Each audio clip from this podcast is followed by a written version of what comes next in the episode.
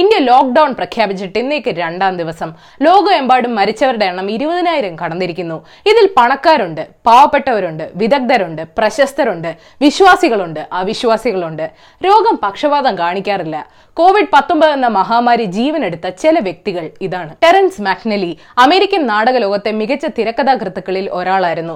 പ്രശസ്തമായ Tony award വിന്നറാണ് ഒരിക്കൽ lung ക്യാൻസറിനെ അതിജീവിച്ചിട്ടുണ്ട്. മനു ദിബാങ്കോ പ്രശസ്ത African saxophone artist Michael Jackson ഇദ്ദേഹത്തിന്റെ ഒരു വലിയ ആരാധകനായിരുന്നു. Doctor Shirin Ruhani. തനിക്ക് രോഗമുണ്ടെന്ന് അറിഞ്ഞിട്ടും അവസാന ശ്വാസം വരെ ഇറാനിലെ മറ്റ് കൊറോണ രോഗികളെ പരിചരിച്ച doctor. Mohamed Farah Somali football ഇതിഹാസ താരം. മരിക്കുന്നതിന് മുമ്പ് വരെ സൊമാലിയയിലെ സ്പോർട്സ് മിനിസ്ട്രി അഡ്വൈസർ ആയിരുന്നു. John F. മറെ ശ്വാസകോശ സംബന്ധമായ രോഗങ്ങളെക്കുറിച്ച് ആഴത്തിൽ പഠിച്ച യൂണിവേഴ്സിറ്റി ഓഫ് കാലിഫോർണിയ പ്രൊഫസർ.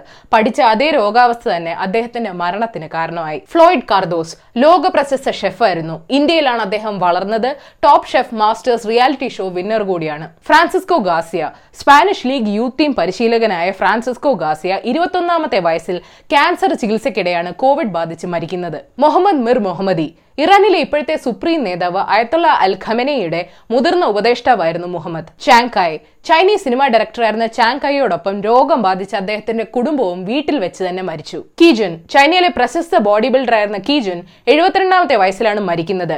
ജോലിയിൽ നിന്ന് വിരമിച്ചതിന് ശേഷമാണ് ആൾ ബോഡി ബിൽഡിംഗ് തുടങ്ങിയത് തന്നെ. രോഗം വരുന്നതുവരെ ഒരു ദിവസം പോലും ജിമ്മിൽ പോകാതിരുന്നിട്ടില്ല. ഈ രോഗം നമ്മളെ ബാധിക്കില്ലെന്ന് അഹങ്കരിച്ച് നടക്കുന്നവർക്കായിട്ട് ഞാൻ ഇതങ്ങോട്ട് സമർപ്പിക്കുന്നു. ഏതായാലും നിങ്ങൾ ഇന്ന് അറിയേണ്ട പത്ത് വിശേഷങ്ങൾ ഇതാണ്. നമ്പർ വൺ കേരളത്തിൽ പത്തൊമ്പത് പേർക്കുടുന്ന് കോവിഡ് സ്ഥിരീകരിച്ചു. ഇപ്പോൾ നൂറ്റി ഇരുപത്തിയാറ് പേർ ചികിത്സയിലുണ്ട്. നിർമ്മലാജി ഇന്ന് ഒന്ന് പോയിന്റ് ഏഴ് ലക്ഷം കോടി രൂപയുടെ സാമ്പത്തിക പാക്കേജ് പ്രഖ്യാപിച്ചു. എട്ട് കോടി കുടുംബങ്ങൾക്ക് ഫ്രീ ഗ്യാസ് സിലിണ്ടർ ഇരുപത് കോടി വനിതകൾക്ക് സാമ്പത്തിക സഹായം എൺപത് കോടി പേർക്ക് അഞ്ച് കിലോ അരി അല്ലെങ്കിൽ ഗോതമ്പ് ഫ്രീ ആരോഗ്യ പ്രവർത്തകർക്ക് അമ്പത് ലക്ഷം രൂപയുടെ ഇൻഷുറൻസ് എന്നിങ്ങനെ ഒരുപാട് കാര്യങ്ങൾ പ്രഖ്യാപിച്ചിട്ടുണ്ട്.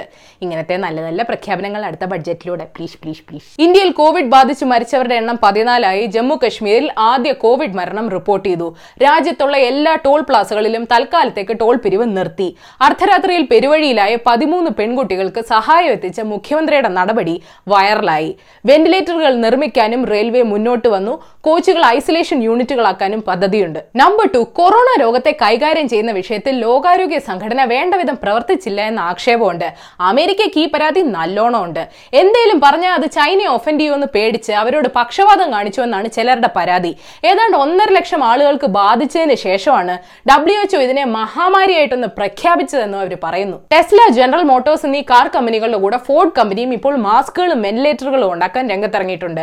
ഇറ്റലിക്ക് പുറകെ ഇപ്പോൾ മരണനിരക്കിൽ ചൈനയല്ല സ്പെയിൻ ആണ് വാക്സിൻ കണ്ടെത്തുന്നത് വരെ ഈ രോഗം മനുഷ്യരെ വിട്ടു പോകില്ല. ഇത് സീസണൽ രോഗമായി മാറാൻ സാധ്യതയുണ്ടെന്ന് ജോൺസ് ഹോപ്കിൻസ് സർവകലാശാലയിലെ വിദഗ്ധർ പറയുന്നു. നമ്പർ ത്രീ മഹാമാരി പടരുന്ന സമയത്ത് വർക്കൗട്ട് വീഡിയോസ് ഇട്ടുകൊണ്ടിരിക്കുന്ന സെലിബ്രിറ്റികൾക്കെതിരെ ബോളിവുഡ് സംവിധായിക ഫറ ഖാൻ രംഗത്തെത്തി. എവിടെ നോക്കിയാലും നിങ്ങളുടെ വർക്കൗട്ട് വീഡിയോസ് ആണ്. എല്ലാവിധ സുഖസൗകര്യങ്ങളും ഉള്ളതുകൊണ്ട് നിങ്ങൾക്ക് ശരീരഭംഗിയൊക്കെ നോക്കിയിരിക്കാം. ബാക്കിയുള്ളവർക്ക് ഇവിടെ പേടിയാണ്. ഞങ്ങളെ മുഷിപ്പിക്കരുതെന്ന് ഫറ പറയുന്നു. എന്താ നിങ്ങളുടെ അഭിപ്രായം? വർക്കൗട്ട് വീഡിയോസ് ഒക്കെ പിന്നെയും സഹിക്കുക. ഇവരൊക്കെ പാത്രം കഴുകുന്നതും അടിച്ചു വരുന്നതൊക്കെ പ്രമുഖ വെബ്സൈറ്റുകളിൽ വലിയ ന്യൂസാണ് അതോ സഹിക്കാൻ പറ്റത്തെ? നമ്പർ ഫോർ കൊറോണ കാലത്ത് ഇന്ത്യയിൽ മറ്റൊരു രോഗം കൂടെ തുടങ്ങി. വംശീയ അധിക്ഷേപം. ഡൽഹിയിൽ അസമിൽ നിന്നുള്ള ഒരു കുട്ടിയെ കൊറോണ എന്ന് വിളിച്ച് വെള്ളം നിറച്ച ബലൂൺ എറിഞ്ഞു. ഒരു മണിപ്പൂരി പെൺകുട്ടിയുടെ മുഖത്ത് ഒരാൾ വെറ്റില ചവച്ചു തുപ്പി. പ്രശസ്ത Indian T V anchor Mayang ചാങ്ങിനെ അധിക്ഷേപിച്ചു. ടിക്ടോക്ക് സ്റ്റാറായ മലേഷ്യക്കാരൻ ബ്ലേക്ക് മലയാളത്തിൽ തന്നെ വീഡിയോ ഇട്ടു. എന്നെ കൊറോണ എന്ന് വിളിക്കല്ലേ? ഇത് തമാശയല്ലെന്ന് കുറച്ച് ദിവസം മുമ്പ് ഹാൻഡ വൈറസ് ചൈനയിൽ റിപ്പോർട്ട് ചെയ്തെന്ന വാർത്തക്കടിയിൽ നമ്മുടെ മലയാളികളുടെ റേസിസ്റ്റ് കമന്റുകൾ ഒന്ന് കാണേണ്ടതായിരുന്നു. കൊറോണ രോഗത്തെ ചൈനീസ് വൈറസ് എന്ന് വിളിക്കല്ലേ എന്ന് ഇന്ത്യക്കാരോട് ചൈന കഴിഞ്ഞ ദിവസം റിക്വസ്റ്റ് ചെയ്തതേ ഉള്ളൂ.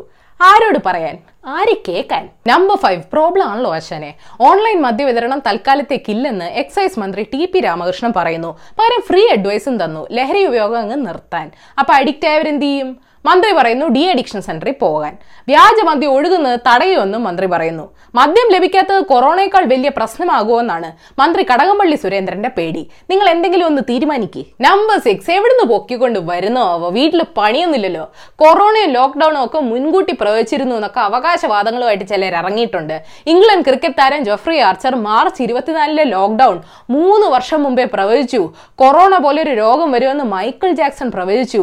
നോത്ര ഡാമസ് രണ്ടായിരത്തി രണ്ടായിരത്തി ഇരുപതിൽ വൈറസിനെ പ്രവചിച്ചു പിന്നെ നമ്മുടെ നാട്ടിലെ ഞാൻ പേര് പറയാതെ തന്നെ നിങ്ങൾക്ക് അറിയാവുന്ന ഒരു ജോത്സ്യൻ മഹാമാരി പ്രവചിച്ചു എന്തൊക്കെ കാണണം? നമ്പർ സെവൻ അടുത്ത കൊറോണ പ്രാന്ത് അങ്ങ് സോഷ്യൽ മീഡിയയിലാണ് കൊറോണ പ്രാങ്ക്. സംഗതി സിമ്പിൾ ആണ്. ആളുകളുടെ അടുത്ത് എത്തുമ്പോൾ മുഖത്ത് നോക്കി ചുമയ്ക്കുക. എന്നിട്ട് ഓടുക. അയർലൻഡിലെ ആരോഗ്യമന്ത്രിക്ക് വരെ ചില പിള്ളേരുടെ കയ്യിൽ നിന്ന് ഈ പണി കിട്ടി. വേറൊരു കുന്തമുണ്ട്. കൊറോണ ചാലഞ്ച് പബ്ലിക് സാധനങ്ങളെല്ലാം നക്കുക. പബ്ലിക് ടോയ്ലറ്റ് നക്കിയ ഒരുത്തിന് കൊറോണ സ്ഥിരീകരിച്ചു എന്ന് റിപ്പോർട്ടുണ്ട്. നിപ്പ കാലത്തെ മോഹനം വൈദ്യരുടെ പേരക്കാ തീറ്റി പോലെയാണ് കാര്യങ്ങൾ നമ്പർ എയ്റ്റ് യു എസ് ചരിത്രത്തിലെ ഏറ്റവും കൂടുതൽ കാലം ബന്ദിയായിരുന്ന റോബർട്ട് ലെവൻസൺ എന്ന മുൻ എഫ് ബി ഐ ഉദ്യോഗസ്ഥൻ ഇറാനിൽ വെച്ച് മരിച്ചു എന്ന് റിപ്പോർട്ടുണ്ട്. കൊറോണയല്ല കാരണം. രണ്ടായിരത്തി ഏഴിലാണ് ഇയാൾ ബന്ദിയാക്കപ്പെടുന്നത്. രണ്ടായിരത്തി പത്തിലും പതിനൊന്നിലുമാണ് ഇയാൾ ജീവിച്ചിരുന്നതിന് അവസാനമായി തെളിവ് കിട്ടിയത്. അന്ന് എന്നെ എന്തുകൊണ്ട് രക്ഷിക്കുന്നില്ല എന്നുള്ള ബോർഡ് അദ്ദേഹത്തിന്റെ കഴുത്തിൽ തൂക്കിയിരുന്നു. നമ്പർ നയൻ കോവിഡ് പത്തൊമ്പത് രോഗം കാരണം എല്ലാ സ്പോർട്സ് മത്സരങ്ങളും നിർത്തിവെച്ചപ്പോൾ വെട്ടിലായത് ലൈവ് സ്പോർട്സ് ചാനലുകളാണ്. ഇ എസ് പി എന്നൊക്കെ ഇനി നാട്ടുകാരെ എന്ത് കാണിക്കണം എന്നുള്ള കൺഫ്യൂഷനിലാണ്. ഇത് അമേരിക്കയിലെ കേബിൾ ടി വിക്കാർക്കും പണിയാണ്. സ്പോർട്സ് കാണാൻ വേണ്ടിയാണ് കുറെ പേരെങ്കിലും കേബിൾ കണക്ഷൻ ഇപ്പോഴും എടുക്കുന്നത്. ഇപ്പൊ കട്ട് ചെയ്താൽ തിരിച്ചു വരണമെന്ന് ഒരു നിർബന്ധവും ഇല്ല നമ്പർ ടെൻ കൊറോണ രോഗം കച്ചവടം കുറച്ചതിന്റെ അമർഷം തീർക്കാൻ വിയറ്റ്നാമിലെയും തായ്ലൻഡിലെയും ചില റെസ്റ്റോറന്റുകൾ കൊറോണ ബർഗർ ഇറക്കി. എല്ലാം താറുമാറാക്കിയതിന് ദേഷ്യത്തോടെ വറസിനെ കടിച്ചങ്ങ് തിന്നാലോ. സംഗതി ഏതായാലും ഭയങ്കര ഹിറ്റാണ്. അപ്പോൾ ശരി ഏഷ്യവിൽ മലയാളം യൂട്യൂബ് പേജ് ആ ലിങ്ക് ക്ലിക്ക് ചെയ്ത് സബ്സ്ക്രൈബ് ചെയ്യണം മണിയടിക്കണം. രസകരമായ വാർത്തകൾ വായിക്കാൻ ഏഷ്യവിൽ മലയാളം വെബ്സൈറ്റ് സന്ദർശിക്കണം. ഈ വീഡിയോ ഇഷ്ടപ്പെട്ടെങ്കിൽ ലൈക്ക് ചെയ്യണം ഷെയർ ചെയ്യണം സാമാന്യ ബുദ്ധിക്ക് നിരക്കുന്ന അഭിപ്രായങ്ങൾ താഴെ അറിയിക്കാം.